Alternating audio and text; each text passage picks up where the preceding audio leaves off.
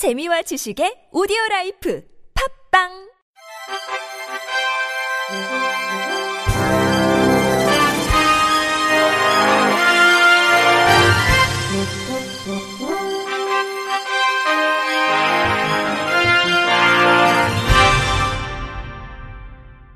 청취자 여러분 안녕하십니까? 6월 13일 화요일 KBS 뉴스입니다.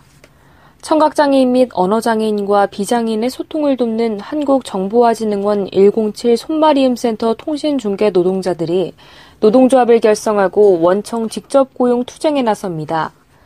KT 세노조 손마리음센터 지회는 통신중개 노동자들이 정당한 권리를 찾기 위해 지난 11일 노조를 설립했다며 고용 안정과 노동 환경 개선을 위해 활동할 것이라고 밝혔습니다.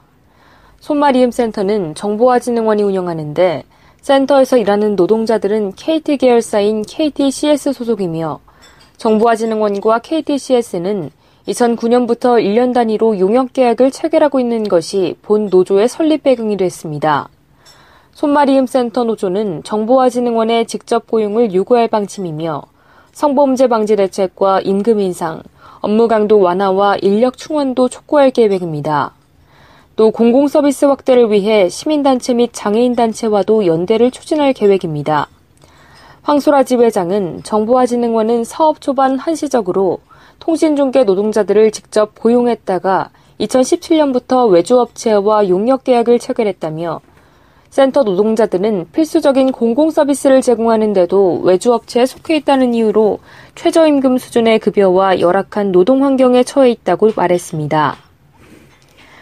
실로암 시각장애인 복지관이 내일부터 다음 달 14일까지 복지관 내 S갤러리에서 촉각으로 명화작품을 경험할 수 있는 촉각 명화 전시회를 엽니다.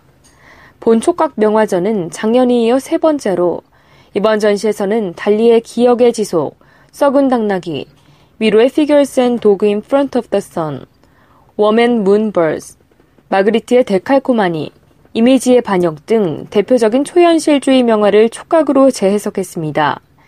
또 시각장애인들의 명화 감상을 돕기 위해 전문적인 curating을 실시하며 22일에는 국내 큐레이터 겸 팝아트 작가인 황원중 작가를 초대해 읽어주는 미술, 미로의 생애와 작품 이야기 프로그램을 진행할 계획입니다. 한편 촉각 명화 작품은 여러 자원봉사자들의 재능 기부로 제작됐으며 시각장애인뿐 아니라 누구든 사전 문의 후 전시를 관람할 수 있습니다. 충청북도가 점자 고지서를 발급합니다. 또는 지방세 납세 고지서를 읽을 수 없는 1급에서 3급 시각장애인을 위해 7월부터 점자 고지서를 발급한다고 밝혔습니다. 이에 따라 도내 1,884명의 1급에서 3급 시각장애인 중 실제 재산세를 납부하고 있는 545명이 점자 고지서를 받게 됩니다.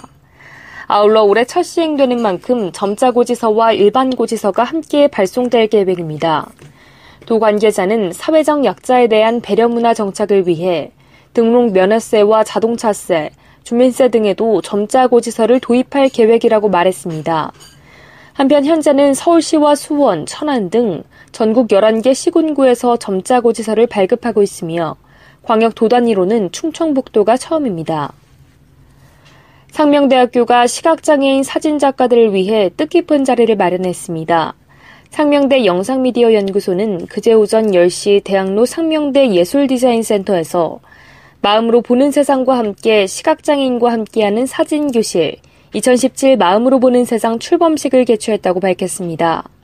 후지필름 일렉트로닉 이미징 코리아의 후원으로 진행되는 마음으로 보는 세상은 올해로 11회째 진행되는 행사로 기존 참여 시각장애인 작가 중 5명을 선발해 동로구를 주제로 11월까지 촬영을 진행하고 이후 전시회를 가질 계획입니다.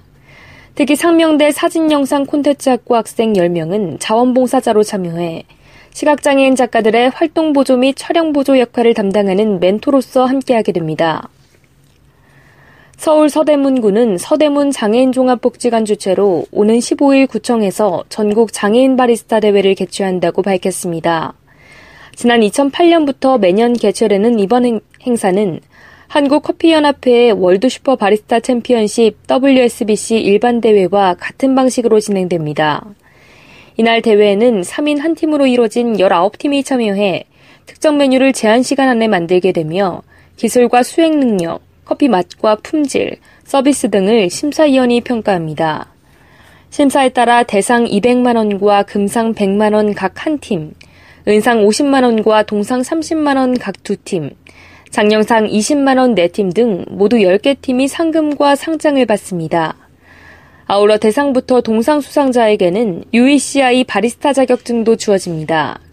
공식 후원사인 비즈니스 서비스 업체 메타넷 관계자는 장애인 취업 역량 개발을 위해 이번 대회를 후원하고 있다고 전했습니다.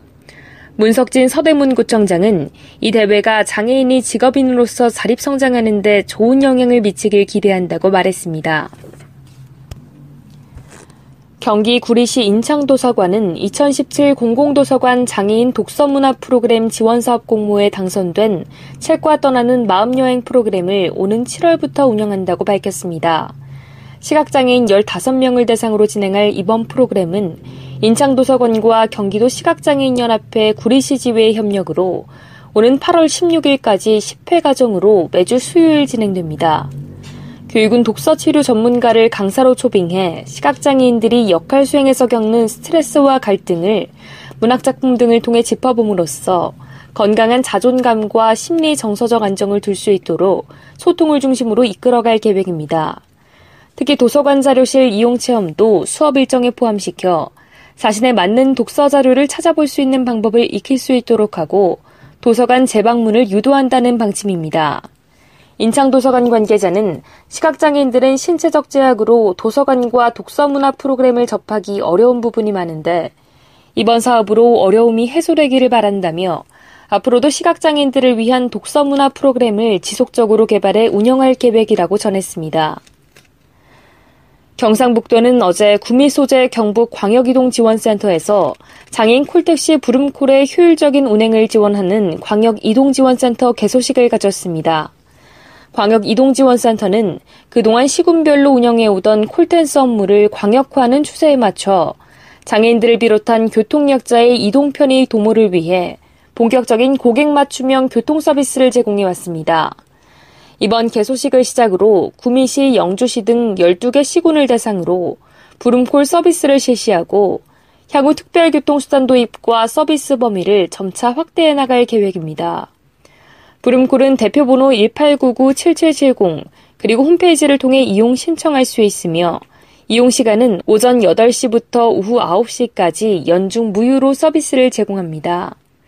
한편 경북도는 교통장애인 서비스 지역 확대와 함께 시군마다 상이한 운영 규정이나 이용요금 등을 하나로 통합하고 교통약자의 이동권 보장과 편의 증진을 지원하기 위한 종합계획을 수립 중에 있다고 밝혔습니다. 끝으로 날씨입니다. 내일은 전국이 대체로 맑겠으나 오전에는 중부 내륙과 서해안 남부 내륙 지역에 곳곳에 안개가 끼겠으니 교통안전에 주의하시기 바랍니다.